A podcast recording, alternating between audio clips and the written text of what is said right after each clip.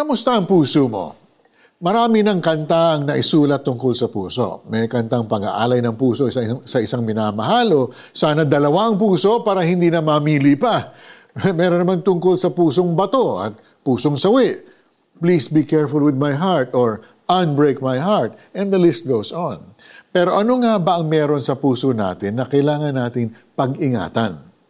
Sabi sa mga kawikaan, ang puso mo'y ingatang mabuti at alagaan pagkat yan ang siyang bukal ng buhay mong tinataglay.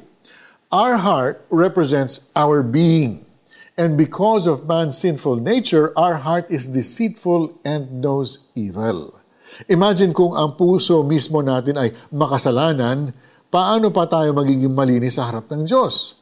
At kung ang kabayaran ng kasalanan ay kamatayan, our heart is not just an achy-breaky heart, nor broken, but a dead one. Worst of all, we will not see God. Kaya mapalad ang mga, mga may malinis na puso sapagkat makikita nila ang Diyos. Ang malinis na puso ay ang pusong nilinis at binago ng Panginoon. We cannot cleanse our hearts on our own, kapatid. Ang may malinis na puso ay naniniwala sa perfect work of Christ and keeps itself pure. A pure heart lives for God alone to seek, know, love, worship, enjoy, and glorify Him. Kaya naman ang may malinis na puso ang makakakita sa Diyos. Makikita niya ang Diyos sa araw-araw niyang pamumuhay.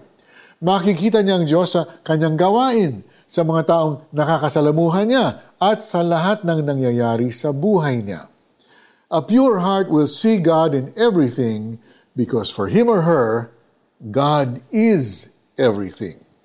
And in the end, a pure heart will be with Christ forever.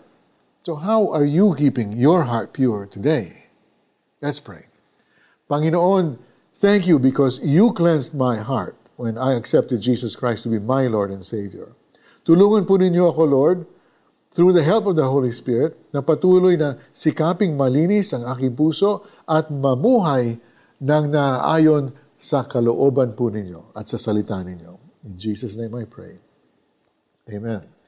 How do we apply this teaching in our lives?